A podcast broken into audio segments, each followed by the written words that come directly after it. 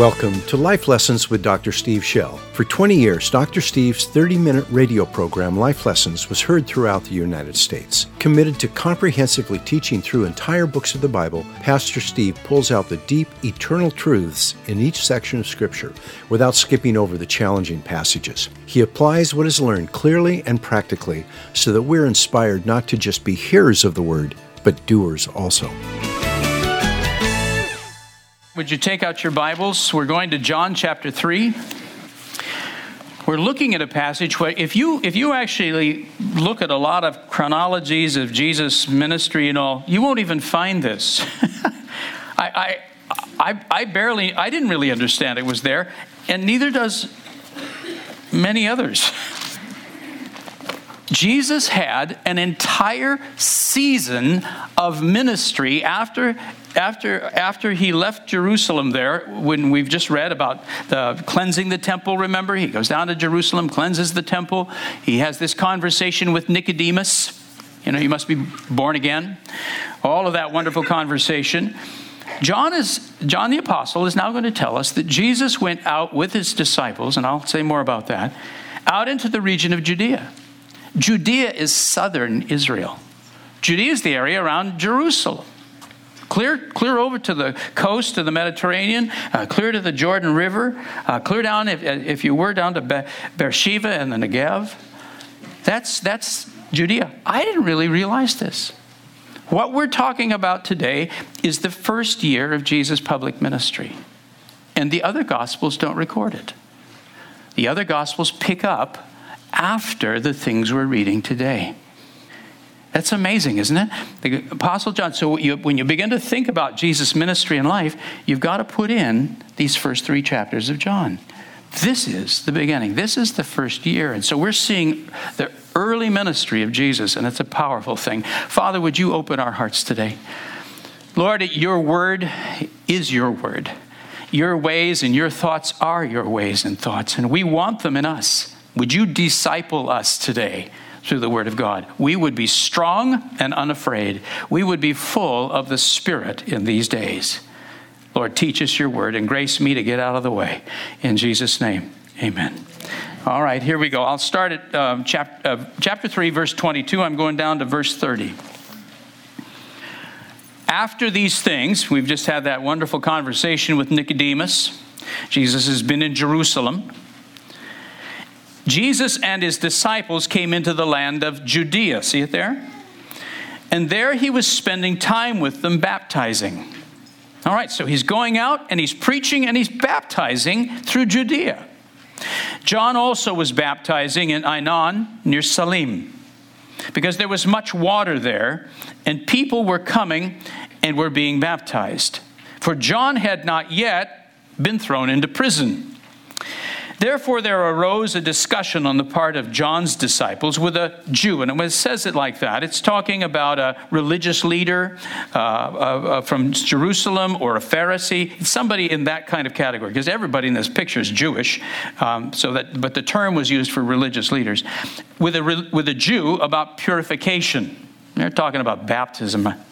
And when and they came to John and said to him, Rabbi, he who is with you beyond the Jordan, to whom you have testified, behold, he is baptizing, and all are coming to him. John answered and said, A man can receive nothing unless it has been given him from heaven. Let's say what John said together out loud. A man can receive nothing unless it has been given him from heaven. Let's do it again. A man can receive nothing unless it has been given him from heaven. You yourselves are my witnesses that I said, I am not the Christ, but I have been sent ahead of him. He who has the bride, is the bridegroom. But the friend of the bridegroom who stands and hears him rejoices greatly because of the bridegroom's voice. So this joy of mine has been made full. He must increase, but I must decrease. Let's say that. He must increase, but I must decrease. I think it's easier. We're talking about embracing change. It's something we all enjoy. I think it is easier to handle failure than it is to deliberately walk away from success. Let that, let that sink in a minute. I think it's easier to handle failure than it is to deliberately walk away from success. When we fail, we have no choice but to face reality sooner or later and admit that we've fallen short. But when we succeed at something, we tend to grow proud. And as much as we may complain about all that the success demands of us, we cling to it desperately. It gives us meaning. It validates our existence. It, becomes more than what we do, it defines who we are. So even to contemplate letting go because becomes a very personal threat. We view it as an attack, and those who dare to suggest it to us as enemies. But the seasons of our lives must change. And the fact is, there's no stopping that change, even if we try. Have you noticed? Your life and mine is a series of chapters. And there's no stopping it. There's one season, and it gives way whether you want it to or not into another season. And I'm not just talking about aging. There's many of these seasons in our lives. There's we so one thing is there and it looks like this is settled. Sometimes things are going so well, it's just so wonderful, and then it suddenly must change. And you didn't even want it to change. you know, like, what's going on here? There are seasons. We have to see this. There's no stopping that change, even if we try. So we must hold all things loosely. Say that. We must hold. Yeah, it doesn't mean you're irresponsible, doesn't mean you're passive. It just means that you hold it there before God, and when He wants to change it or take it, you'll let Him have it. You don't do this, you don't grip, you hold faithfully. You see the difference? You hold open with an open hand. You hold people with an open hand. You don't grip them, you hold them with an open hand. In other words, see, see the blessings and success in our lives as gifts on loan from God, not permanent possessions that we'll keep forever. It takes real maturity to do something well, as long as we need to do it. Not do something well and to do it as long as we need to do it. And then graciously stop when the time comes and give what we've been doing over to someone else. It takes real maturity to refuse to see that moment as a threat or a failure, and instead see it as a part of God's great plan. It takes real humility and faith to rejoice when God gives what was once ours to another. But it can be done. John the Baptist proves it.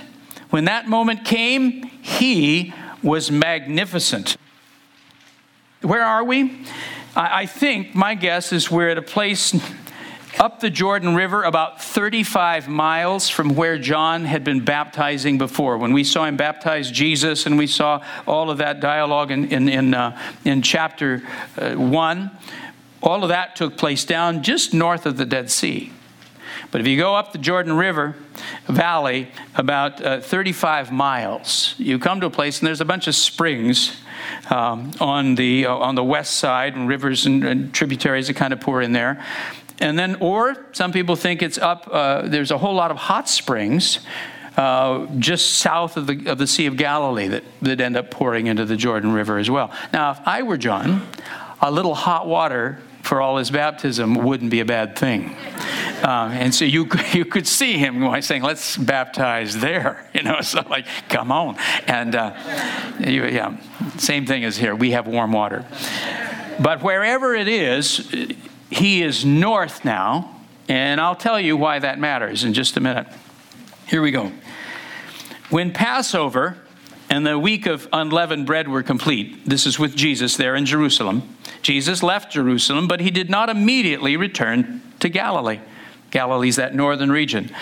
Instead, he and his disciples spent a lengthy but unspecified period of time, months probably, preaching through the towns and villages scattered throughout the region of Judea. Technically, during that period of history, Judea extended from the Jordan River on the east to nearly the Mediterranean Sea on the west, and from the southern border of Samaria as far south as Beersheba, near the wilderness of the Negev. John says only that Jesus went into the land of Judea. But he doesn't tell us where in Judea, probably because Jesus traveled uh, to many different locations in that region. And while he spent time, while there, he spent time with them, the people of Judea, and was baptizing. However, we learn later that Jesus himself was not baptizing, but his disciples were. So he would have been standing there overseeing, he preached, prepared the people, but that his disciples were in the water uh, with people. We aren't told what Jesus preached during this early mission to Judea, but judging from the message he presented to Nicodemus, and the statements John the Baptist made about him during this same period of time. We're going to read those uh, another time. Jesus had already begun inviting people to believe in him. The baptism he presented may also have moved beyond the baptism of repentance, to which John the Baptist invited people, and into the full surrender into which he himself had been baptized. We will baptize today at 2 o'clock. The, bap- the Christian baptism, the baptism that we enter into, yes, it is about washing our sins away, but it's deeper than that, isn't it? We are buried with him in his death. So there is this deep surrender where I die with Christ and then I am raised with him in newness of life. I pledge the resurrection. It, it, I, I declare it. I die with Christ, I rise with Christ. So the man or woman who stands in that tank dripping wet this afternoon will be selling out to full discipleship. I die to my old life, I die to myself, and I will follow my Lord on the, on the path he leads for me. For I will surely rise with him and live with him forever. Isn't that glorious? Right, that's a powerful confession. And that is what for us now, Christian baptism is, baptism is. It was in the early church, and I'm myself, I'm sure it is our Lord Jesus who started that. he is the one who set the direction for baptism for us. So I think he's preaching that kind of thing, which is different than John's. John's says, wash away your sins, or the Messiah is going to fry your grits. You know, remember that? Yeah, he's coming with a pitchfork and he's going to take this stuff and throw it in the fire. You know, I mean, that will preach. Yeah. And so that's, that's his message. All right. During this early season of Jesus' ministry, it appears that there were only, notice this, there were still only five or six disciples traveling with him. We don't have the full quota of 12. They aren't there yet. They'll, they'll arrive when he gets, when he gets uh, back to the Galilee. Who do you think is with him? Who are the disciples with him? We've seen them introduced now. Who's, who's the first two that followed Jesus? It was Andrew and John. John, Andrew and John, they were standing there with John the Baptist. He looks up and says, Behold the Lamb of God. And, and the second time he did it, they go, Okay, Lamb of God. And off they went. They, they followed him. Then it says that, that uh, Andrew went and got his brother. Who's his brother? That's Peter, yes. He gets Peter. Thou art Cephas upon this rock. You know, all his, so he talks to Peter. Then who is, who is John's brother? James. Now, James isn't mentioned in this, but John never mentions his own family in anything. He doesn't mention himself. It's a modesty for him. And, and so it, it's almost certain James was there as well. Jesus went and found a man himself. Who was that? Philip. Remember Philip? He found Philip, and then Philip, and they went and found Nathaniel under the fig tree. Remember this? And so we now have six. We have six of the 12. This is the early year. This is the first year. We're down in Judea. Jesus, with his disciples, goes out into the villages of Judea, preaching and baptizing, and his disciples are there with him. John makes no mention that any others had been added to the original group of men introduced in chapter 1. Six or seven more disciples would bring the total number to 12, apparently were not added until Jesus returned to Galilee. At this verse, verse 23, the apostle John returns to the subject of John the Baptist. He wants his readers to know that the great prophet continued to proclaim that Jesus was the Messiah. He, his certainty about the identity of Jesus did not decline following their encounter at the Jordan River. However, later on, after a lengthy period of time in Herod's dungeon, he may have begun to question this. And I just threw that in because you will remember the fact that John said, Are you the one we're supposed to wait for? When he sat in that horrible dungeon at Machaerus, uh, John did begin to wonder if he'd if he were correct. But early on, John did not stop preaching or baptizing even though he believed the Messiah had arrived. He continued preparing people to meet him. The precise location of Aenon is uncertain, though it is thought to be near the Jordan River, about 35 miles north of the site where he was baptizing in chapter 1. We're told that Aenon, which means the springs, was near a town called Salim, meaning peace. And it may have been either near the city of Bethshan or a few miles southeast of the Sea of Galilee. However, what is important to know is that in either place, John was near the city of Tiberias, Herod Antipas' capital. We read, For John had not yet been thrown into prison. Suddenly, we are introduced to the fact that John the Baptist is in danger. And we learn that elsewhere that Herod Antipas would soon imprison him for declaring the king's marriage to be unlawful. Do you remember that? Herod Antipas had married his brother Philip's wife. And of course, he's claiming to be a Jew. So, so John the Baptist says, that's unlawful. You have no right. Leviticus 18, same chapter we are debating today in the United States. Leviticus 18, you have no right to marry your brother's wife. All right? Uh, neither Herod nor his wife took it well. And yet John has John's a gutsy guy. He's moved up. If he's in those hot springs area, he's just a few miles. We stay at a, a kibbutz near Tiberias. We drive right by this area. So John's up there baptizing very close to this king. And notice the courage of John. He's not passive and he is no coward. He will take on this vicious king and tell him he's, more, he's, he's morally in trouble with God right to his, to his face. Um, so he's that, you already have a sense of the danger that's arising. The Greek words used here tell us that John's disciples started this discussion. They intensely questioned a man who was probably a Pharisee or a religious leader from Jerusalem about purification the word purification might mean that they debated over a technical aspect of Jewish ritual washing. But in light of the way John's disciples reacted to this discussion, the man apparently had observed Jesus' ministry, his baptizing, and was able to report to them what he had seen. He must have told them about the growing number of people who were coming to Jesus and that he was baptizing them. And they may have discovered that Jesus was teaching the meaning of baptism differently than John, verse 26.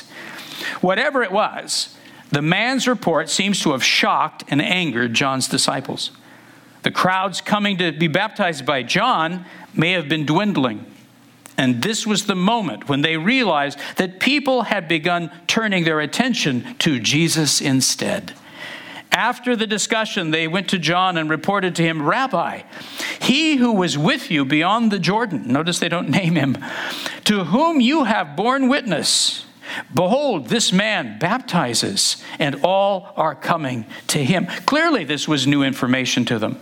And judging from John's reaction, they saw Jesus as someone competing with them for influence. It's can you believe this, John? That guy that you baptized and you were nice to, and you even said he was uh, Messiah and stuff, he dares to compete with us and baptize. Verse 27 John's response is one of the greatest statements of faith in the Bible. His words are full of humility and prophetic insight into his own calling. He began by saying, A man cannot receive anything unless it is something that has been given to him from out of heaven. In other words, he recognized that God was the source of the ministry which had been taking place through him. It was God who was convicting people's hearts and bringing them to be baptized. The amazing response he and his disciples had been experiencing over the past few years was not the product of human effort. They had been included in a miracle. And John recognized that if he tried to cling to a work that God wanted to bring to an end, he would be carrying on without God's help. He fully understood that no human can force God to bless us or what we do.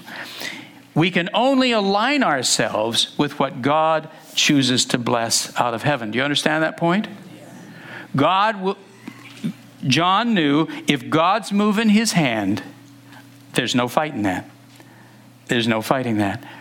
God can do what he wants to do, and if there's this change of season, if he is now moving and blessing Jesus, I'm not going to fight it, I'm going to honor it. Isn't that amazing? Now, this is, okay, I'll, I'll, this is going to hurt. John was not being passive, nor was he unwilling to work harder. He was prophetically aware that a spiritual change was taking place. He knew that Messiah had arrived, but he may not have realized until that moment that the arrival of the Messiah meant that his own ministry was coming to an end. Yet he accepted that fact with no trace of jealousy or self promotion. If heaven was now choosing to pour out its blessing on another, then he would gladly submit to the plan of God. Verse 28 Then John reminded his frustrated disciples, You yourselves are my witnesses that I said, I am not the Messiah, but that I have been sent by God before that one. In other words, the goal of my ministry has never been to promote me. My assignment has always been to prepare the hearts of people to love and honor someone else, someone much greater than me. We can say that but it's hard when, it, when we're actually having to, to give people into the hands of Jesus and they don't love us the same way. Do you understand? This is, this is, this is quite, the, quite the example he's showing us. Verse 29. Then he used an analogy to help them understand the relationship between himself and Jesus. He compared that relationship to a marriage ceremony. At a wedding, there is a bride, a groom, and a best man. There's also, of course, a maid of honor. His point was to show them how wrong it would be for the best man to want the bride for himself. I suppose there's stories of that, but I don't want to hear them. the bride, by which John meant the people, rightly belonged to the groom, by which he meant the Messiah, which he now knew was Jesus. And the proper role for the friend of the bride was to help make the arrangements for a happy wedding. When the best man hears the groom's voice, he must stand back and be glad the groom has arrived.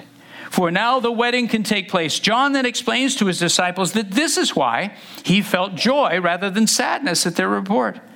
People turning to the Messiah filled him with joy because it showed that he had played his part well. Notice this? This is not failure. This is success. They love him, not me. Verse 30. John understood that the change taking place in people's hearts was according to God's plan. He said, It is necessary. And there's a word in the Greek for that. So, this, when it yours says must, that's there. There's a, there's a, there's a, it has to happen. It is necessary that the one to, for that one to increase. And you might say, It is necessary for me to decrease. This was not a sad moment for him, nor was the transition of God's blessing to another a sign that they had failed. It was proof that they had succeeded. It was a moment they should celebrate. All right, now let's talk about this defining success. Success is doing what God called me to do as long as God calls me to do it. Notice the second part of that statement?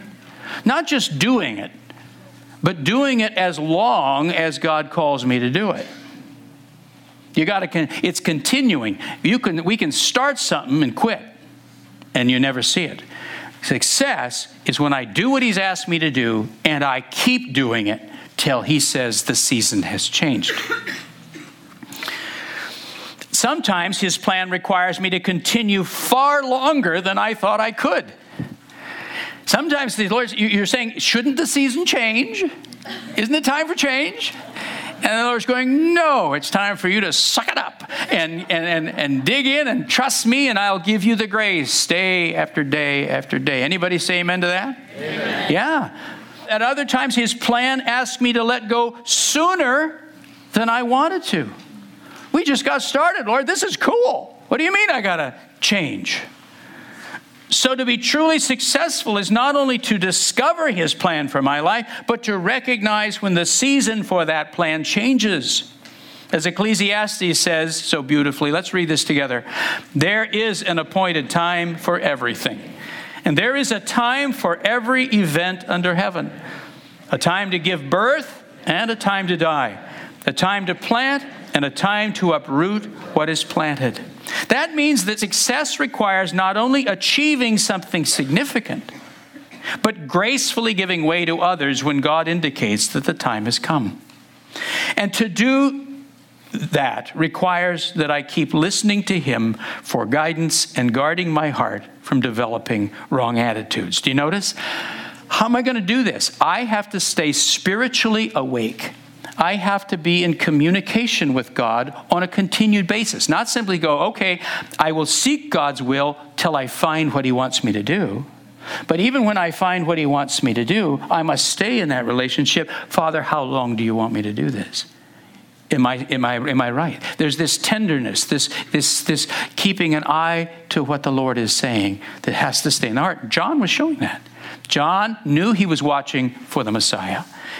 And when, I don't think, I think this caught him off guard. I think this was a difficult moment. Uh, all of a sudden, his disciples say, Everyone's going to Jesus. What are we going to do about it? John had to look inside and go, I am not going to get jealous. I am not. He's the Messiah. I will bow my knee. I will celebrate this. I believe it was a choice. I believe he made an obedient disciple's choice. It was a powerful moment for him. So it means that success requires not only achieving something, but gracefully giving way to others when God indicates the time has come. And to do that requires I keep listening for guidance and guarding my heart from developing wrong attitudes. Rejoicing with John. Why was John the Baptist able to rejoice when crowds of people left him and began to follow Jesus? Make no mistake, that was a painful moment. But he chose to handle it well. And in his explanation to his disciples, he told them exactly why he was able to respond the way he did. Let's listen. We need those same attitudes. Number one, verse 27 John knew that no human can force God to bless something. We can only align ourselves with what He has chosen to bless. Does that make sense? This is so fundamental. Because the, the, the uh, we have been taught by, by, by the church that if we claim certain promises or we find certain things, we can sort of set a course and, and God will bless us in it. He will be your co pilot. Uh, he will ride shotgun in, the, in, in your truck with you, you know, etc. He's your partner. So here's your promises. You set your course, and God will bless you as you claim them. Here's the problem with that, and I'm not even going to ask for who's tried it because most of us have. Um, Notice I said us. It doesn't work, does it? And here's the danger. When you think you can take promises as you're leading and sort of work those promises and then you God will bless you in it, it doesn't work and the and people sooner or later say, "Ah, this doesn't work." The, either the word isn't true or God isn't faithful or, or they coming up with condemnation? I must have done it wrong. The truth is, no, the problem is those promises are true for the surrendered disciple. For Jesus says, here's the deal. Here's how you're going to work. You're going to be like the wind blowing the tree. You are going to be led by the Spirit. He says, I only do what I, I see the Father do. I speak what I hear the Father speak. Jesus himself did nothing that the Holy Spirit did not indicate for him to do. You, you, you follow this? Holy, when, when he's hungry out in the wilderness, he's, he's, he's at the end of 40 days. He's starving. I mean, not just hungry, starving. And the temptation comes turn the rock into bread. You can do it. He had not been led by the, by the Lord to do so. So he says, No, I will only, I will, uh, you only do what God has, has, has told you to do.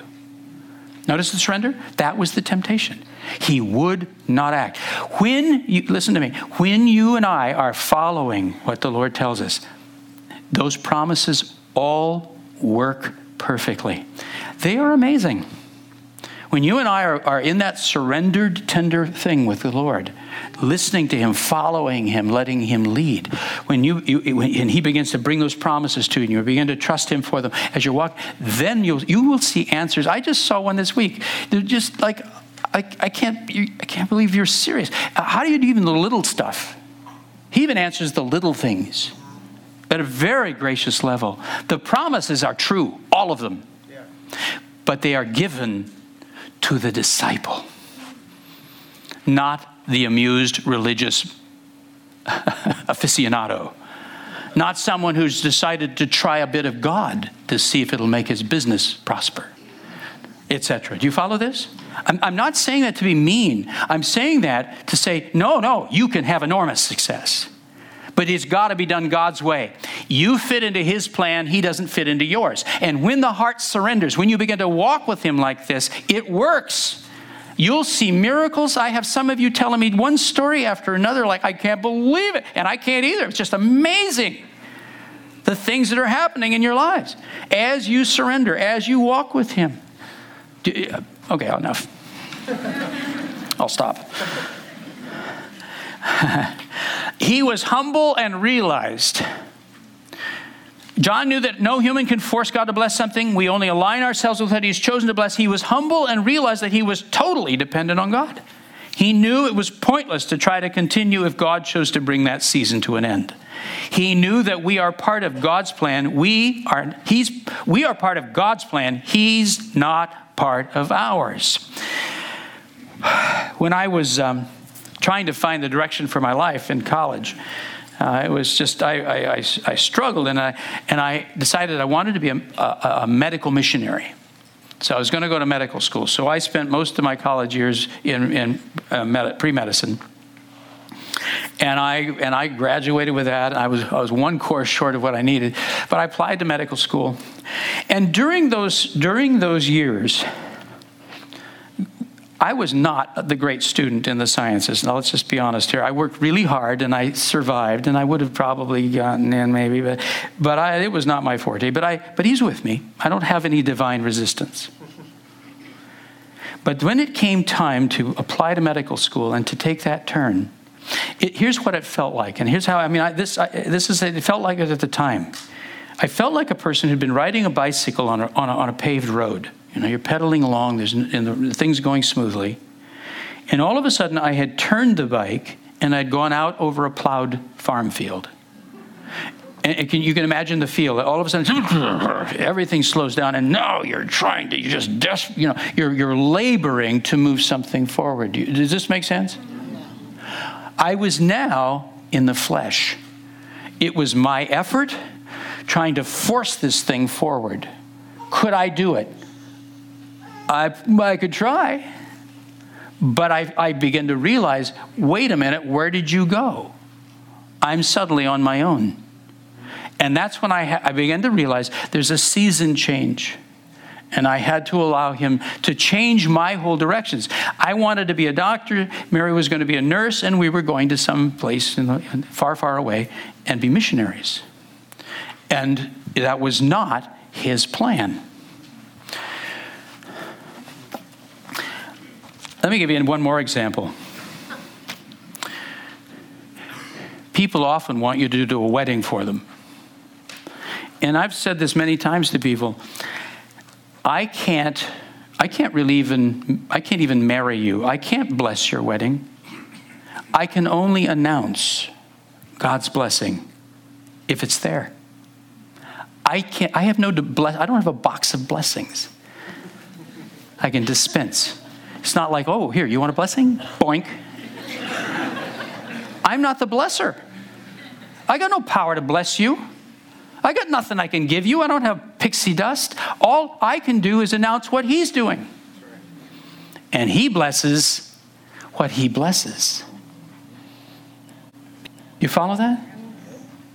This, you, you, and I cannot wrench him around. We can't, you know, we can do that with our parents. We can do that with each other. You know, I, I can pout long enough, you'll, you'll give in.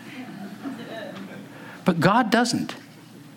He does not give in. You can pout till you're, till you, you run out of air, you know, uh, but He will not give in. So I, when we marry, we, we will we turn away sometimes as many marriages as we'll do not because we're picky, but because, you know, it, you're an adult, you can do what you're going to do. But we can only announce the blessing of God on that which God blesses. So I'm often asking, is this person even biblically free to remarry? If it's a remarriage kind of thing. Or are they not? Some aren't.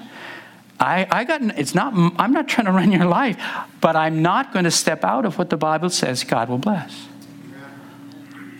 And do something and sort of pretend and say all the stuff over you. Because there's no power in it. Now it's a joke. Now I'm saying stuff that isn't happening. Do you see the integrity we need to have? We need to walk in very careful integrity. If I'm saying I like you and I'll bless you, I, you know, whatever blessing I have, you can have but I'm not going to drag God into it. He blesses what He blesses, not what I bless. Number two, John knew that, that the change that was taking place did not mean he had failed. In fact, the response of the people was proof that he had succeeded because his goal had never been to promote himself. His assignment was to prepare the hearts of people to love and honor someone else, someone much greater than himself. Boy, when we walk with the Lord and he, He's blessing us and doing all of this, we always have to remember it is about Him, not us. Now, I'll tell you why in a second. It's not an ego trip with God. In everything we do, we should be working for the success of those who will follow us, rejoicing when they when when they do just as a parent rejoices when their child grows taller, stronger, and smarter. When, when we're walking with the Lord and we have success, the whole thing is about us, Jesus working through us and raising up other people. It is bringing them to Him, not them to me. If people, if people admire me, if people think I'm wonderful, if people have faith in me, they perish when they die. If people think he's wonderful, if people have fallen in love with him, if people have faith in him, they have everlasting life. Do you see the difference? It's life and death. This isn't a small matter. It's not God going, I'm not sharing my glory with anyone, like, like he's some sort of insecure, arrogant individual. It's not about that. If they believe in you, they perish. They believe in him, they have eternal life. It's that simple. So if I see that, then sure, I appreciate if people are nice to me and I'm nice to them and I want, you know, etc. But ultimately, the goal, you got to love him. I got to love him. This is about bringing people to him. John had that in his heart. That was his goal. So when he sees that God is bringing people to his Savior, he goes, This is a good thing not a bad thing. Isn't that great? They intuitively understand, parents do, that there must be a transition because they love that child. They rejoice in their success rather than feel jealous of it. A, a good parent, when their child gets uh, taller than they, or stronger than they, or smarter than they, or whatever it is, don't go, don't feel jealous. Now, I know there's dysfunctional out there, so just ignore the dysfunctionals. A good, healthy parent goes, Look how tall you're getting.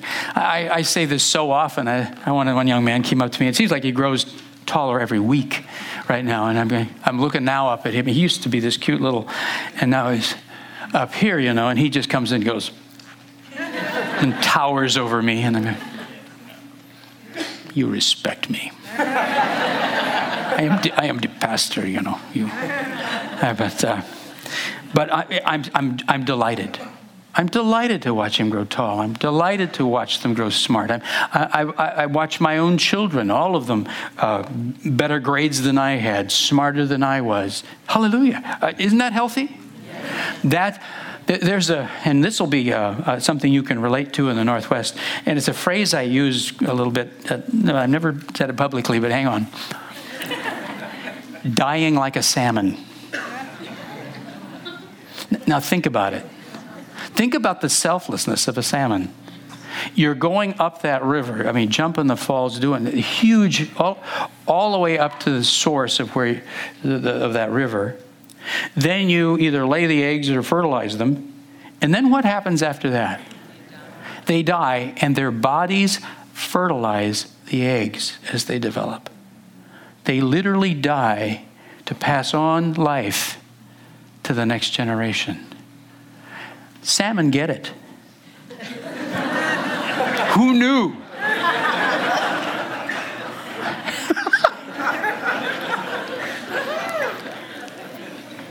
it's all about passing life on to the next generation. They'll do everything, they'll give everything to do it. You and I, as we deal with others, yes, with the younger generation, with other people, there's a sense in which our life is, is like a salmon. We begin to pour out and give way beyond what's comfortable, way beyond what we feel capable of doing. It literally that our that our that our dead bodies fertilize the next generation. That we pass on our faith like that. This is not simply a matter between the old and the young because there are numerous seasons in each of our lives. Change is normal and a part of God's plan, but in His plan, the ending of one season, listen, always means the beginning of another. God never disposes of people. He never abuses people. He never exploits people. It's not like, here, I'm using you and I'm tired of you now and I'm putting my next one in. It's never that. It's you have succeeded here. I have another assignment for you. And in his plan, remember this, he's numbered your days, and He has ordered your steps. There is a divine plan for your life. You have things you're to accomplish. He knows what they are. We don't. And there's so there's a humility, there's a submission, there's a trust that says, I don't get it. I don't know why you're asking this, but if that's what you're saying, Father, then I'll do it. And I'll do it as John did with joy. Seasons, we discover, uh, there are seasons in our lives. Uh, seasons when we discover who we are in our assignment. There's seasons in our lives when we develop our skill to do it well. There's seasons in our lives when we become we become good at what we do and we fruitfully, effectively minister. And then there are seasons in our lives when we mentor others to take our place. People that people that do that, people that pass on and raise up others joyfully, are honored and loved. People that cling and hold on are resented, and people are glad when they're gone. Haven't we all seen this? In both the good and the bad. You know, we want to see something vivid. Whenever you go to a memorial service, and I've been to many, you will, when there comes that moment, go, let's remember dear so and so, and the mic is passed or whatever, people will say one of two things almost entirely. They will either say funny things that person did, or moments when that person did something very selfless for them. I remember the time dad came home exhausted. He'd been working for, uh, for, for, for uh, 15 hours straight, and he came home, and I needed him. Dad laid down his tools, laid down whatever it was, and he came, and I knew how tired he was, but my father loved me. And everybody in the place is crying like I am now, just thinking about a story I'm making up. This is, this is ridiculous. grow up, Stephen. But I've, haven't you seen this? Come on. You've seen it too. You, and those are, the, those are the things they'll remember about you. It's those things you do for them, the, the selfless things, the kind things. Not the thing, not they'll never remember how rich you were. They don't care. They never remember how many cars you had or how big you are or what title you had at your business. Those will not be mentioned. Promise. They'll mention what you did for them and the funny things you did too. Those are the things they'll talk about as they remember you. Because those are the things that matter. It's when we invest in others, we are honored and loved, and they'll weep over you because they so loved you investing in them. If we cling, if we're selfish, if we hang on, they will sigh a sigh of relief. There are, there are other things where they weep in a, at, a, at a memorial service at, at unfulfilled potential, at missed opportunities. It's too late now to ever get it right. That's a whole other kind of weeping. Number three, John stayed spiritually aware. Remember that? He watched for the next season, he was alert. And when Jesus arrived, he discovered, he discovered, discerned, pardon me, his true identity. Notice his choice of words. He must increase, but I must decrease. He refused self pity. He refused to expect thanks and honor for his years of service. He refused to demand loyalty from the people as a reward for his faithfulness. Not, hey, where are you all going? To him, it was a matter of life and death. If the result of his labor was that people believed in him, he had failed. Because if their love and faith was focused on him, they would perish. If people believed in Jesus, they would have everlasting life. Conclusion. Let's remember what we've learned. Success requires not only achieving something significant, but also gracefully giving way when God says that time has come. Like John, I must remember I'm part of God's plan, He's not part of mine. He decides what He'll bless.